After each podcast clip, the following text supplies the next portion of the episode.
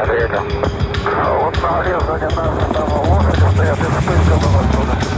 меня здесь своя Голгофа, но креста для распятия нету.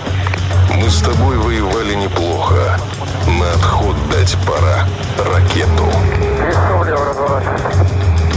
Голос Афгана. Игорь Клементьевич Руснак. Мы воспитанники той старой школы, советской школы. И, наверное, именно поэтому мы, афганцы, молодые парни, 18-летние, 20-летние, выполнили достойно свой долг, честно выполнили.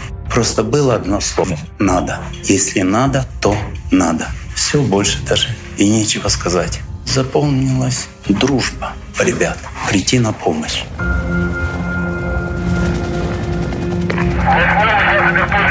Помощь, военкому, вернусь, помощь, я радиус прием.